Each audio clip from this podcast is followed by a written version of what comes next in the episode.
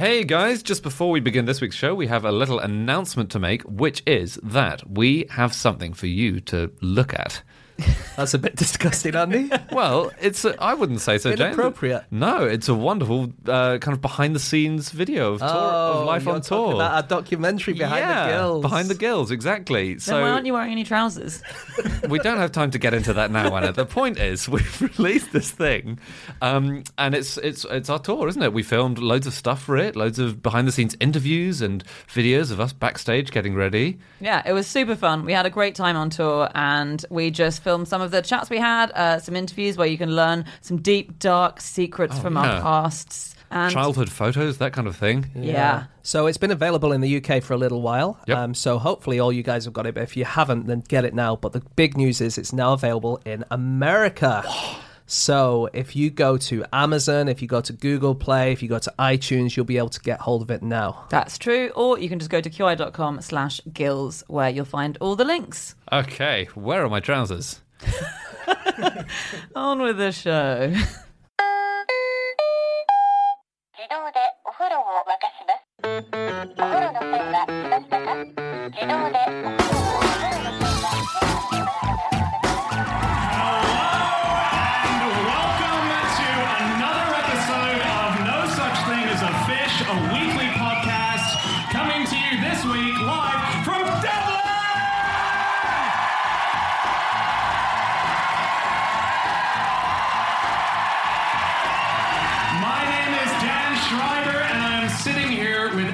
Anna Ptaszynski, Andrew Hunter Murray, and James Harkin. And once again, we have gathered around the microphones with our four favorite facts from the last seven days. And in no particular order, here we go. Starting with you, Ptaszynski. My fact this week is that every competitor at the world's longest dog sled race brings about 600 spare pairs of shoes with them. and they're for the dogs. Uh, this this is amazing. So this is the Iditarod race, which happens in Alaska every year. Um, it's very long. It's uh, roughly a thousand miles through Alaska, and yeah, the dogs have to wear shoes. And so, uh, by the rules of the game, they actually have to bring eight extra shoes on the sled with them. So at any one time, there have to be eight pairs of dog shoes on the sled. I was going to say, Anna, a pair of dog shoes, is that four shoes or two shoes? Yeah, I I didn't know how to word this, um, but it's so it's a pair is for the front pair, and then you have a second pair for the back pair. Got the it. way I see it, but it Do basically dogs have different foot sizes on the front sets to the back ah, sets? They actually know? they can do. They Can actually they? can No. do. Yeah, sometimes they do. Yeah. So if you're buying if you're buying your dog shoes, mm-hmm. then number one you're insane. but number two you have to you have to get both sides measured. What's the biggest difference between the back? Sh- like, there's some dogs with tiny, tiny front paws and then massive back paws. That would like be a good. penny, Like- like a penny farthing, but uh, in dog Yeah. form. like a kangaroo on all fours. Yeah. Yeah. Yeah. I, I believe not. And again, facts get in the way of an otherwise pleasing bit of whimsy. I, so I didn't actually look that much into the size range of the dog's shoes. I will say that the mushers, who are the guys, are we calling them mushers or mushers? Mush. Someone said moosh over there. Yeah. I call them mushers. So these are the dudes who are riding the These- sled. This is the guy who's riding the sled, or the woman who's riding the sled. Uh, they usually make the dog shoes themselves, so I guess they can tailor it to each dog's foot size. And like I say, in the rules, per dog, you have to have eight extra shoes on board the sled. And so, yeah, they usually bring over a thousand pairs of shoes, like f- 13, 1400 shoes. And then the dogs Sorry. have to drag the weight of those shoes as well, don't they? I guess. Yeah, yeah. They do kind of change them like that, though. On so you know in Formula One, you have pit stops where you go and you get filled up with petrol. But that's what happens. You have your pit stops on the sled race where you go and you have to change your dog's shoes. That's amazing. No they bring, they, the guys at the side, they bring in 16 trees for the dog to piss against.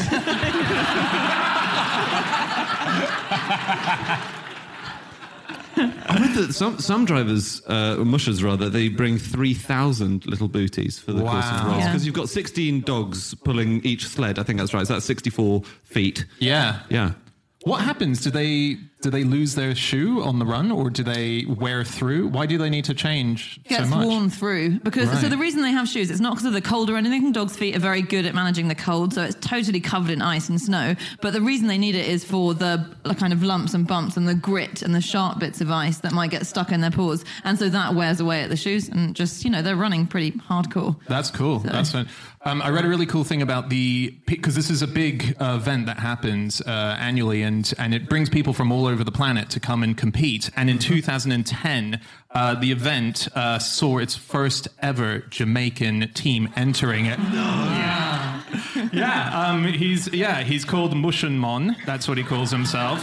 And um, he, yeah, he's uh, he's been competing for That's a years. nickname, isn't it? Yeah, no, it's his. He calls himself Right, that. That's his nickname. Yeah, That's cool. yeah. Is this because I thought there was one guy called Newton Marshall? That's which, him. That's him. So That's do you know the amazing thing about Newton Marshall? No. It's such a cool story. So basically, in 2014, there was another sledder called Scott Janssen, and he came off his sled and he was really, really badly injured, but he was off the track and he didn't know if anyone was going to find him. And Newton Marshall came by on his sled and he noticed that this sled had been overturned and that someone was really badly injured. Like he'd been seriously concussed, he'd broken his ankle.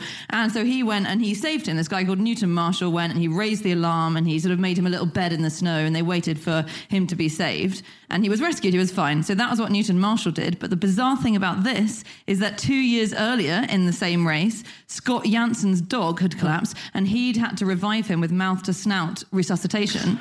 So he'd been as good as dead uh, for five minutes. And Scott Janssen is a funeral home director, so he said, I know what dead looks like. that dog was dead. But Um, but he, he- gave him mouth to snout. And the bizarre thing about this is that the dog was called Marshall. So he he saved a Marshall. What are you, what are you suggesting? I, I genuinely don't know. I think what I'm clearly suggesting, what's clearly happened is the dog Marshall has been reincarnated in the person Marshall, who's then come to save him as a thank you. I see. For saving but only the if dog. the dog had subsequently died. I know. Yes. yeah. And then Newton, the the human would be, you know, a one year old. He wouldn't be in. Look, we don't know all the answers. Also, I find it a bit weird that just because he works at a funeral home, this guy, that he should be good at mouth to mouth resuscitation. And people brought in, and he's like, "We can still save them. Give me five minutes." I wouldn't trust that guy. Uh, my favorite, my favorite musher uh, is a guy called John Suter, uh, and he thought, you know what, all these guys are doing it wrong with these huskies. Uh, I'm going to do it with poodles. wow! And so he got some poodles to carry his sled or to pull his sled along. Um, he got them. He brought them up with huskies, so they kind of learned what to do with the huskies. Uh, but unfortunately, they all got frozen feet. Because the Huskies have got special padding, haven't they? And now it's banned, and you have to have only certain types of dog that you're allowed. It used to be that you could have any dog you wanted. But surely no, there weren't many winners from the Chihuahua team. um, so, the, do you know what the Iditarod is based on? It's based on an event in, which happened in 1925 called the Great Race of Mercy. And it, this was a real uh, crisis. So there was a, a town in Nome which ha- had a, an epidemic of diphtheria, and it was beginning, and it was. You know, people were starting to die. A few people had already died, and the nearest antitoxin was a thousand miles away. In 1925, there were only three planes in the whole of Alaska, and they were elderly, unreliable biplanes. So they couldn't be guaranteed to get there. So they went with dogs. And there were hero dogs and hero mushers who got the antitoxin a thousand miles to the town of Nome. And the, uh, the guy who approved this, the governor of Alaska who approved this, his name was Scott Bone. so there's a coincidence. I'm not saying he was a reincarnated dog. And they, they um, afterwards, the lead dog, Balto, he became a celebrity. He was as famous as Rin Tin Tin or Lassie or all these other fa- celebrity dogs of the 1920s. And um, the mayor of Los Angeles awarded Balto a bone shaped key to the city. Pleasing. Um, I've got a couple of favourites, favourite uh, racers. Um, so this is so this is two people, a guy called Dallas and a guy called Mitch. They're father and son, and they seem to have this ongoing rivalry. So in 2012, Dallas Seavey became the youngest winner. He was 25 years old and he won it. In 2013, his father became the oldest ever winner. Um, this went on, so Dallas kept on winning it year after year. Uh, in 2016, he broke the record for the fastest time it's ever been done. So he did it in eight days and 11 hours. And in 2017, the following year, his dad broke the record again. Did it in eight days and three hours. And actually, that year, the son, Dallas's dogs, turned out to be doped. Now they were, they were weirdly, they were doped with tramadol, which everyone agreed would not be of any benefit at all. Surely they get a nice night's sleep at the end of the day.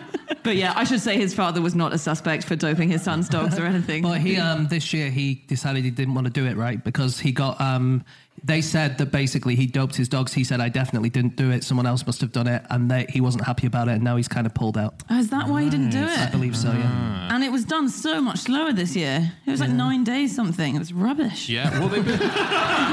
But actually, I should just say a lot of people a lot of people don't like the dog sledding, don't they? They think it's Yeah. kind of cruel because a lot of the dogs um, get sick. Some of them die. We all die. I mean, How'd you, how'd you like to pull a sled? well, we all die. You might as well just pull a fucking sled. I'm just saying, life is hard. It's a lot harder if you're pulling a sled. No, because good point. Sorry, yeah. Well, the other thing is, there's lots of things that can happen. They- I mean, they do die. One of the worst things they get is um, scrotal and penile frostbite. Wow. Okay. Yeah, That's Are a rough still up break. for? No, no. I'd like to announce I'm pulling out of the next year's Iditarod. And then I thought I would check to see if humans can get frostbite on their That's I was- I'm just interested. That's why you went to Iceland. the supermarket. not- yeah. Not why mum shopped there. Well, apparently, um, according to the internet, the classic account of humans getting frostbite on their genitals is from the New England Journal of Medicine in 1977. And there was a doctor called Melvin Hershkowitz, and he went running um, in very cold weather, and he, he got that. And it's notable. the paper is notable because at once he t- writes about what happened, and at one stage his wife comes home and finds him standing legs apart in the bedroom, nude below the waist, holding the tip of his penis in his right hand and turning the pages of the New England Journal of Medicine with his left. I was just looking up weird dog competitions, and there's a there's a magazine called Veterinary Practice News, and it has an annual X-ray competition awarded to dogs who've eaten the weirdest things. and so recently, one of the winners was uh, Lola, a seven-kilo tortoise who'd eaten a turtle pendant, but. I think, think Tortoises aren't dogs, are they? no, sorry, it was just pet, just pets. Oh, right, who pets. things, sorry. Um, but my favourite one was the Rottweiler. I want to see one pulling the sled.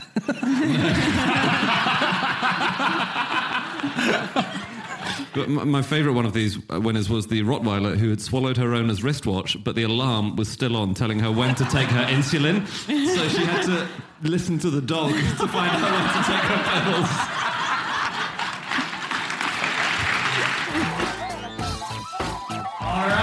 Is time for fact number two, and that is my fact. My fact this week is that 3,000 feet up a mountain in France is a block of sandstone commemorating the exact spot where the author Victor Hugo's parents conceived him. Yeah, it's uh, this was revealed uh, that that was the spot where it happened in a letter written by his dad, who bragged about it a lot. Um, it was at the top of this mountain uh, called Mount Donon uh, in France, and um, he made it to the top. And it was years later. This wasn't done in his lifetime, but years later, a museum curator thought, "I've got to commemorate this," and brought a sandstone, and it's there to this day. It was kind of a prank, wasn't it, by Yeah. the guy from the museum in the 60s, was it? I think it was like a practical joke in the 1960s. But did you know that Victor Hugo denied that that was where it happened? Because he was kind of ashamed of this mountain being a mountain that wasn't super famous, not everyone knew about it. So whenever he retold the story of when he was conceived, as we all do, he. he made lots of little changes. So there'd been a Celtic temple on Mount Donon, and he changed that to a Roman temple of love. Um, and he changed the mountain range to the Alps because everyone's heard of the Alps, and he made it Mont Blanc because that's three thousand feet taller. And so his version, of it, he was a storyteller. That was what he did. Yeah. He You're running the risk of frostbite to the scrotum if you try to conceive at that altitude.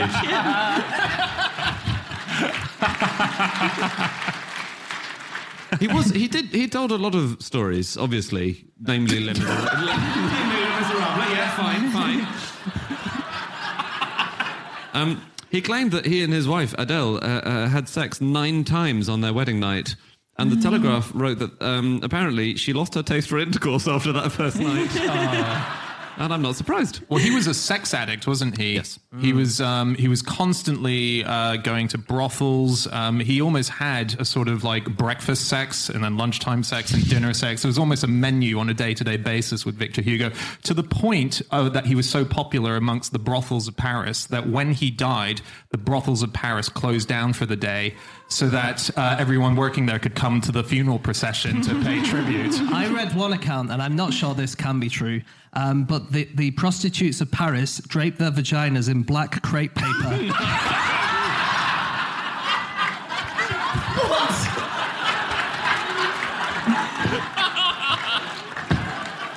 That's according to a guy called Edmond Goncourt, who was there at the time. Wow. How did he know? he can't have tested them all.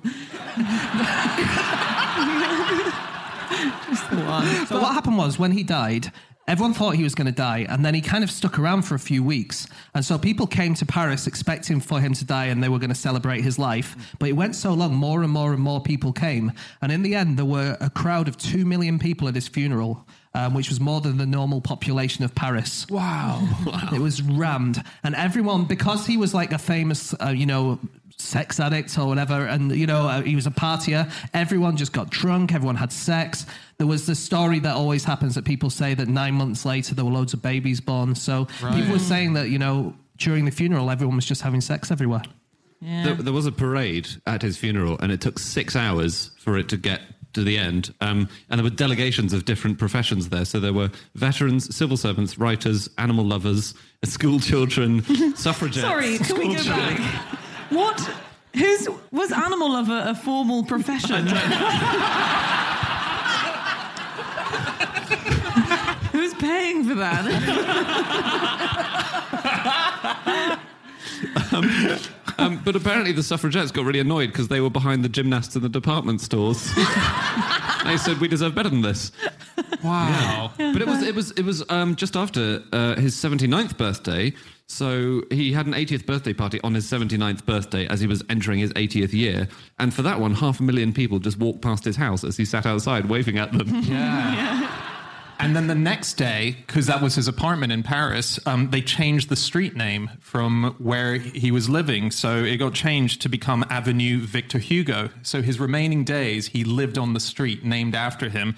And he, he would say that he would he wanted all the future uh, mail that came to him to be addressed to Mr. Victor in his avenue, Paris, and that would make it to him.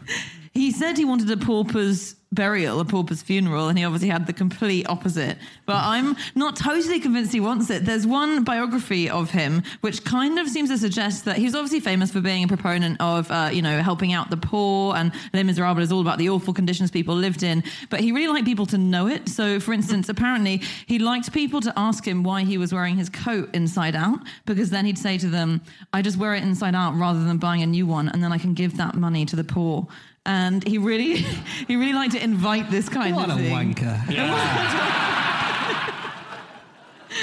I know, right? Apparently, according to this person, he actually left in his will what the biographer describes as an exiguous sum, a very small amount in his will to the poor, because he knew how rumors work and he knew that that would become an enormous amount within a short amount of time. so, Apparently, yeah. he was so famous when he was living in Guernsey that um, admirers would save the pebbles that he walked upon when he was walking across the beach. Wow. So he would, they were like, he's still on that one. I'll take that. Wow. Yeah. Yeah. Apparently, I mean, it doesn't sound very true, does it? Is it from? Did he tell us that, or it's hard to tell, was isn't weird. He, was- he was kind of he was paid in a very unusual way for Les Mis because he he said I think to his publisher. His publisher said, "How much do you want?" And he made him a quite a high offer. And he said, "No, that's not enough." And he said, "I think he said I'd like to be paid more than anyone else has ever been paid to write a book." and I'll give some to the poor. um, but the publisher didn't have the money to pay. It was, I think, the equivalent of about three million pounds, which is a huge amount of money. And the publisher didn't have that money, so he had to borrow all of that from a bank. So it was kind of a private finance initiative novel, Wow. basically. And then the publisher just borrowed in the assumption that it would pay off, and it did. Yeah, it was When- huge, wasn't it? When it was published, people turned up with wheelbarrows to buy copies of it. What? How big was it? It is a big book. And wheelbarrows at the time were very small.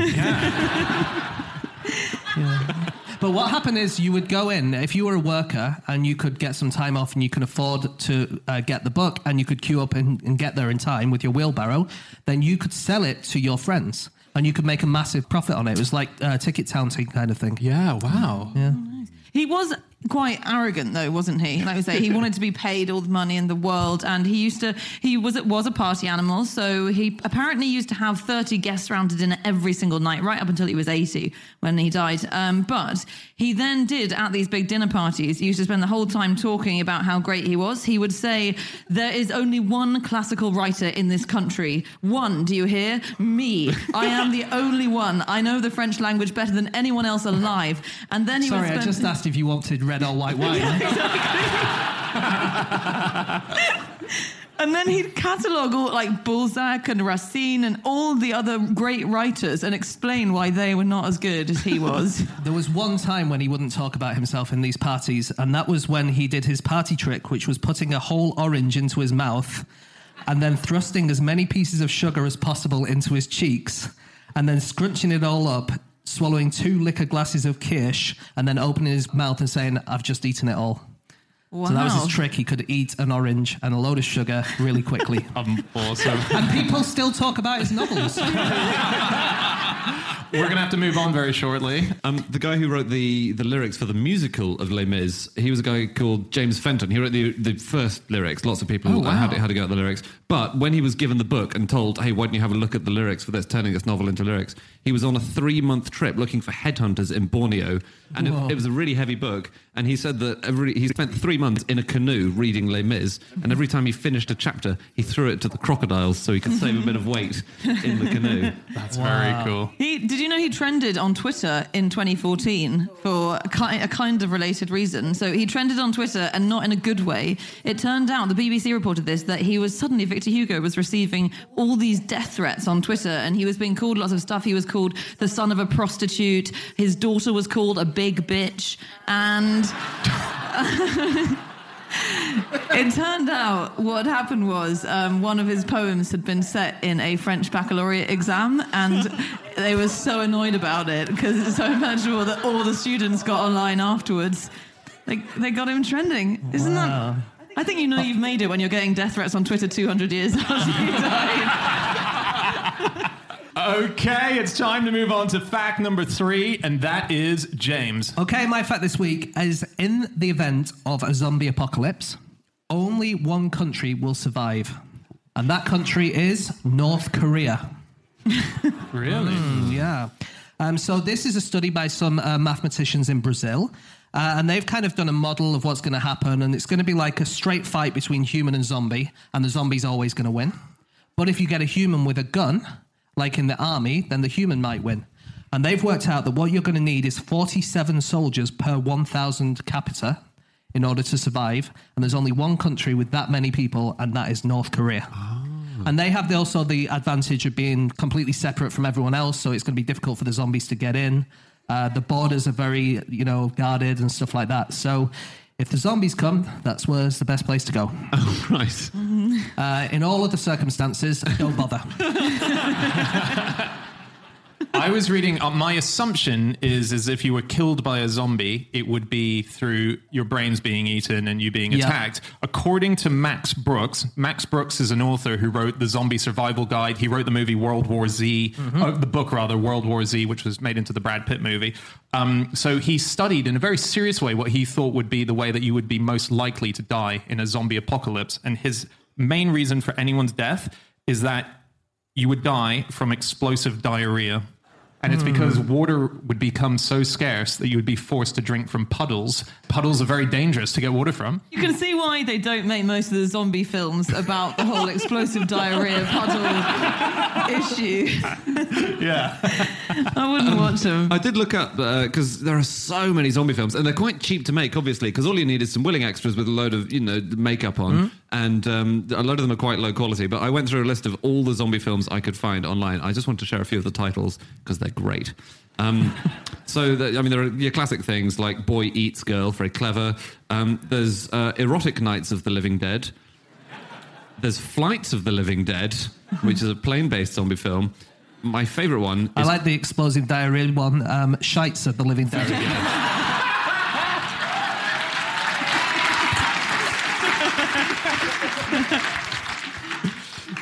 I- I've got a third one. It's not as good as that.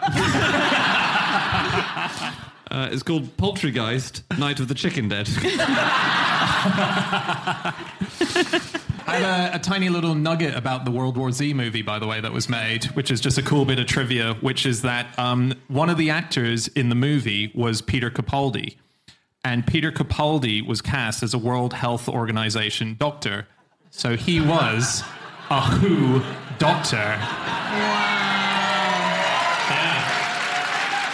And what it was is that the filmmakers had inside knowledge that he was going to be announced as the Doctor. This was before Doctor Who, and uh, Oh, so it's a subtle Very uh, good. Easter egg. Yeah.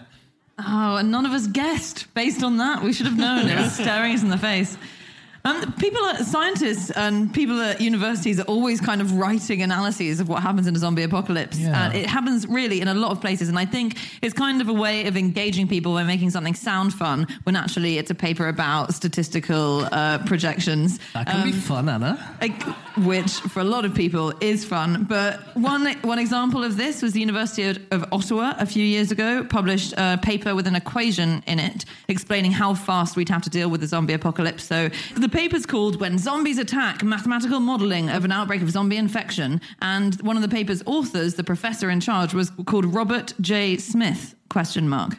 And It turns out that the guy who wrote this paper has put a question mark on the end of his name. And I looked him up, and if you go to his academic page on the website at the university, he says, Yeah, that's not a typo. I really do have a question mark on the end of my name. Do you have any idea what it's like to live with such an incredibly common name that you'll never ever show up on Google? I had to do something. How do you how do you think he pronounces it? Do you think it's Robert Smith, Yeah. Robert Smith? Definitely. or he might just say question mark at the end? Maybe. Yeah. Yeah, But he who then knows? also says, I did go to his page. I, I saw this as well. He then follows up by saying, How do you stick out on Google? He then goes, Actually, you still don't stick out on Google when you put a question mark. so it hasn't really worked. I like the other one who he wanted to stick out against, who was Robert Smith.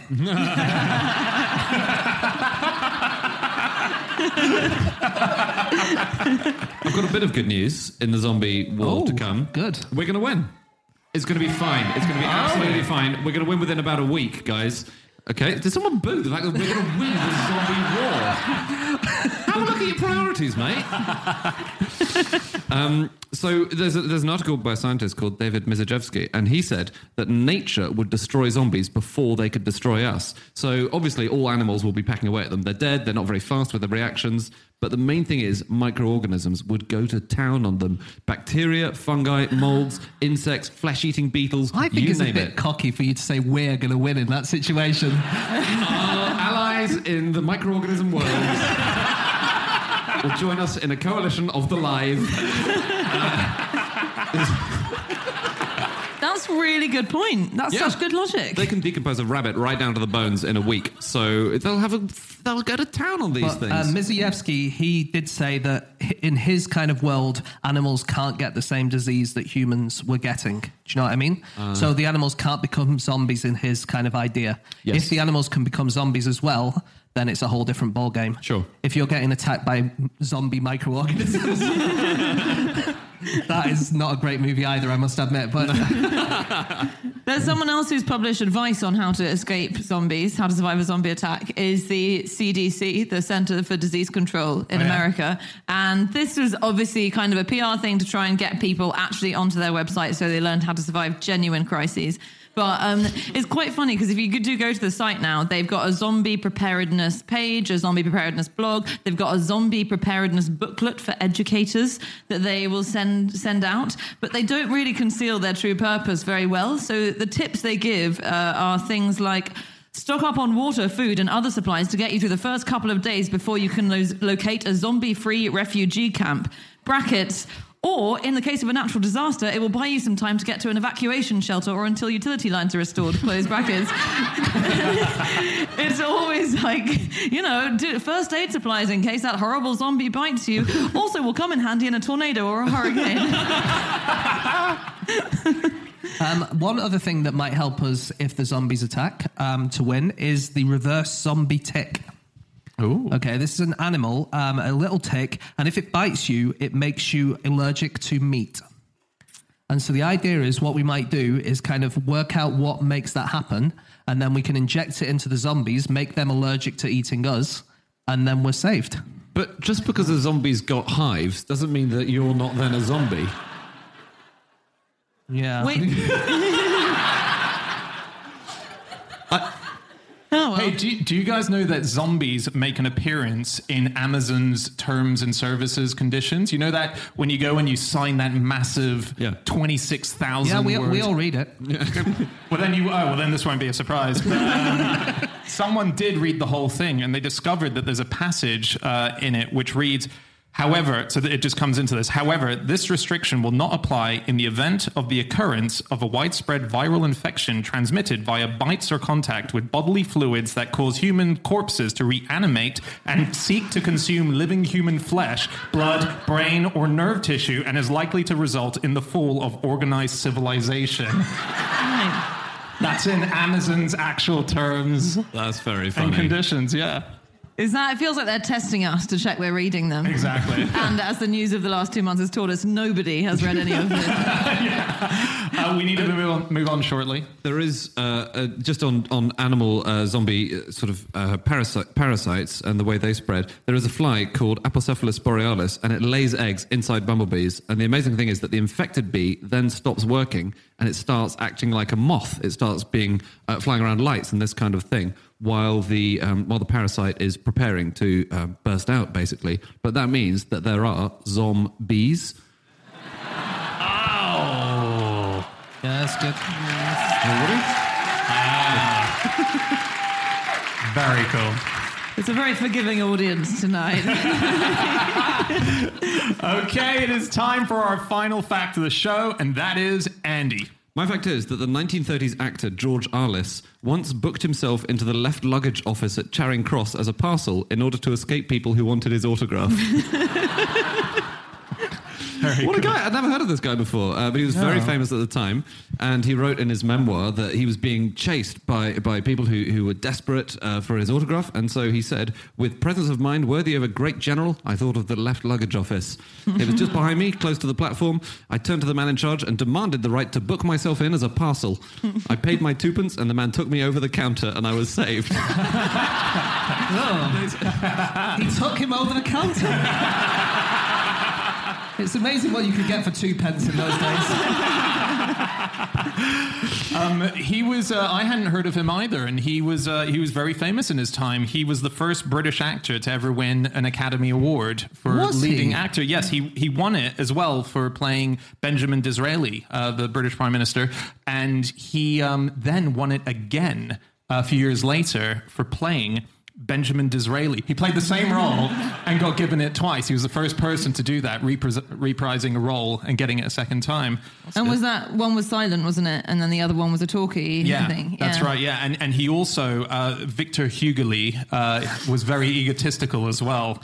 Um, he was had to, he had to do a court appearance once. Uh, he was called to a just a court hearing and get to give a testament, and um, he called himself the world's greatest living actor. uh, and to explain his statement, he said, "You see, I am on oath."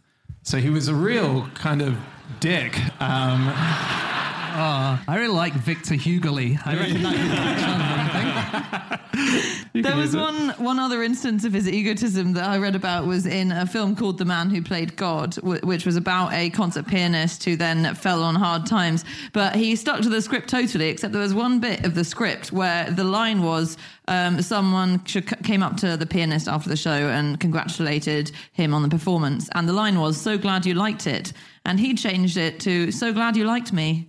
And someone's just gone through the script in the film and gone, "Oh, he changed that, didn't he?" Wow. Man. Um, so on uh, autograph hunting and yeah. autograph collectors, I didn't know this. There is a magazine called Autograph Collector, which is all about collecting autographs, how to do it, how to get different people, um, and various tactics and things like that. And they do a lot on the history of autograph collecting too, uh, because some people sell them. Obviously, some people collect loads and loads of them at the same time. Yeah. And they described one incident in 1934 when the Australian cricket team came to England. And in those days, they had to get the ship to England to play the Ashes and so on. And the junior batsman, Arthur Chipperfield, had to spend almost the entire journey on the steamship forging on bats and on sheets of paper the signatures of the rest of the team who couldn't be asked to sign bits of paper. Luckily, that was the last time the Australian team did anything fraudulent.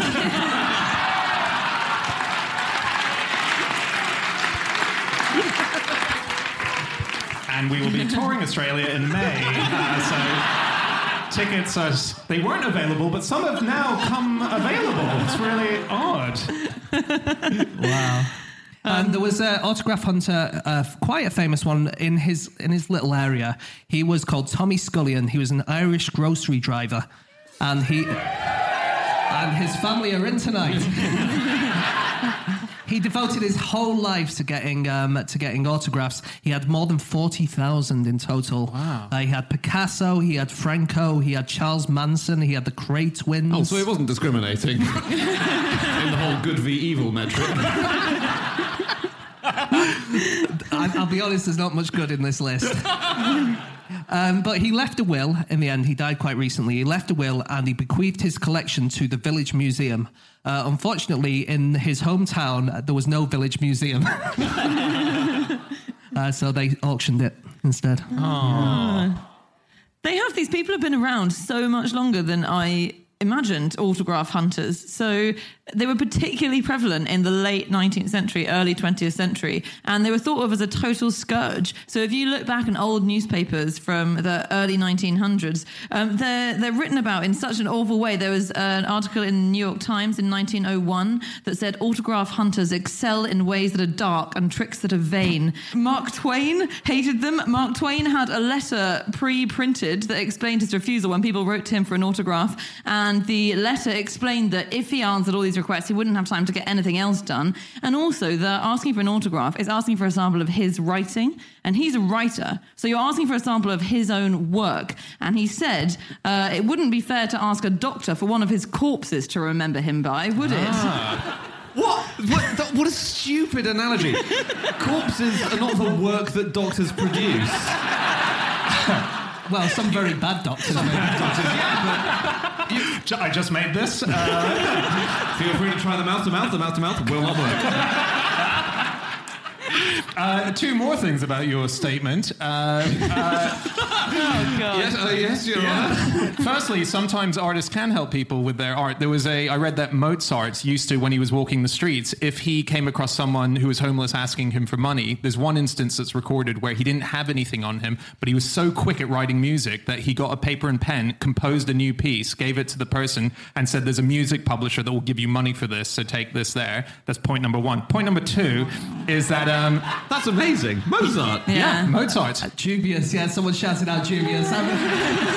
But um, no, the other thing is that um, so you said that Mark Twain said this, sent them this letter saying, "I'm not going to sign you a signature." Steve Martin, the comedian actor, he does the same thing, but in a positive way. So he doesn't do signatures either. What he does is, if you meet Steve Martin, he gives you a card.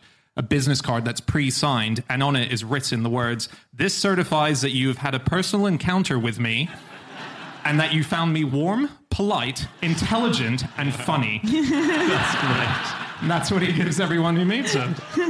Um, they, last year, there was a collection of Beatles autographs which sold for £2,000, even though three of them were fake. Okay? And the reason they sold for £2,000 is that the, they were all done by John Lennon. Cool. Because in the early days, sometimes they weren't all there, or only one Yeah, of yeah. there were those who would just fake it. Yeah. That's cool. So he, he was doing a prank at the time, presumably. Well, he, got, he kind of got them almost all right. He got George and Ringo bang on, but he didn't really bother with Paul. Even in the early days, the signs were there of the cracker. Um, I went onto eBay to look for the most expensive autographs at the moment. Um, the most expensive one, when I checked, which was a day ago, uh, was three hundred and fifty-one thousand four hundred and ninety-three pounds and eighty-five pence, and it was. looks like you're going to guess, Andy. Is it someone alive or dead? Uh, dead, Male or female?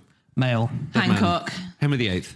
No, Got. Uh, g- got. Got. God, no, no, God. You've tried the two biggies. I mean, George Arliss. uh, you- you're just not going to guess. Oh, okay. Who is it? Actually, I think he's dead. Hugh Hefner.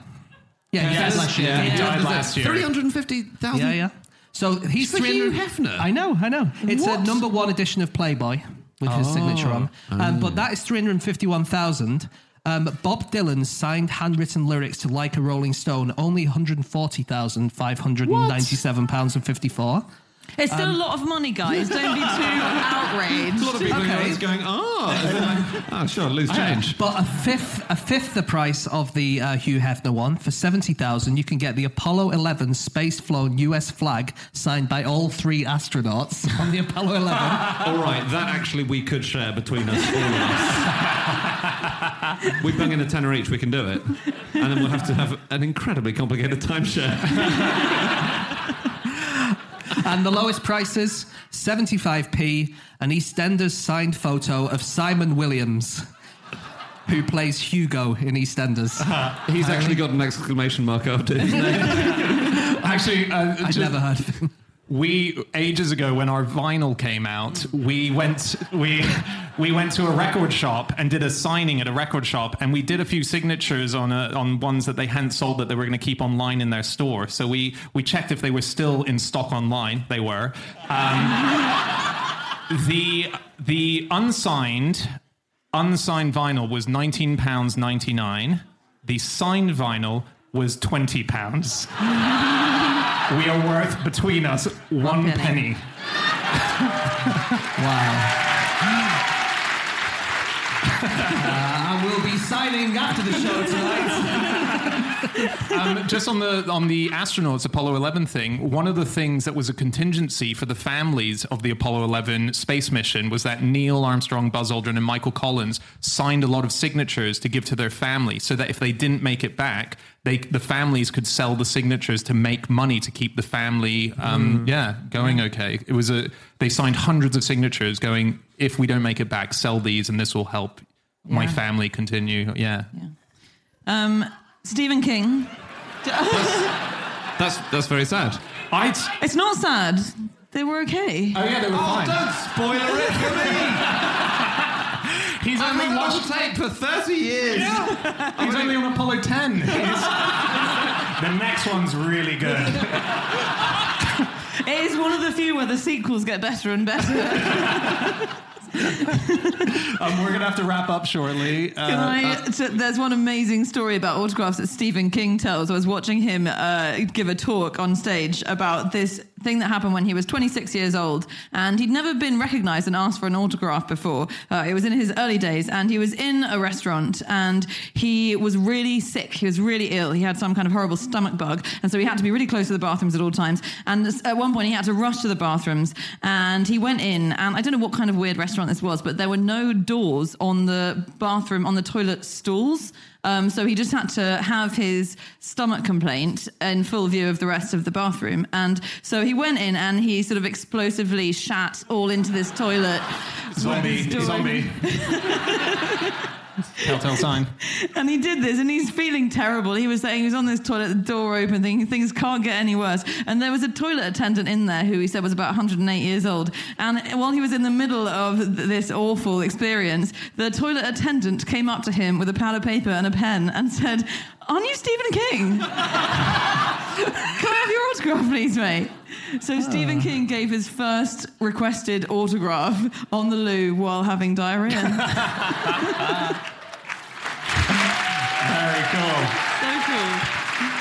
Okay, that is it. That is all of our facts. Thank you so much for listening. If you'd like to get in contact with any of us about the things that we have said over the course of this podcast, we can be found on our Twitter accounts. I'm on at Schreiberland, Andy, At Andrew Hunter M. James, At James Harkin. and Ptaszynski. You can email podcast at qi.com. Yep, or you can go to our group account, which is at No Such Thing. We have a Facebook group as well, No Such Thing as a Fish, or you can go to our website, no such thing as a fish.com. We have everything up there from our tour dates upcoming, from uh, the book, the link to our book that you can buy. We've also got a link to our new tape that we've just released, and we're about to give one away.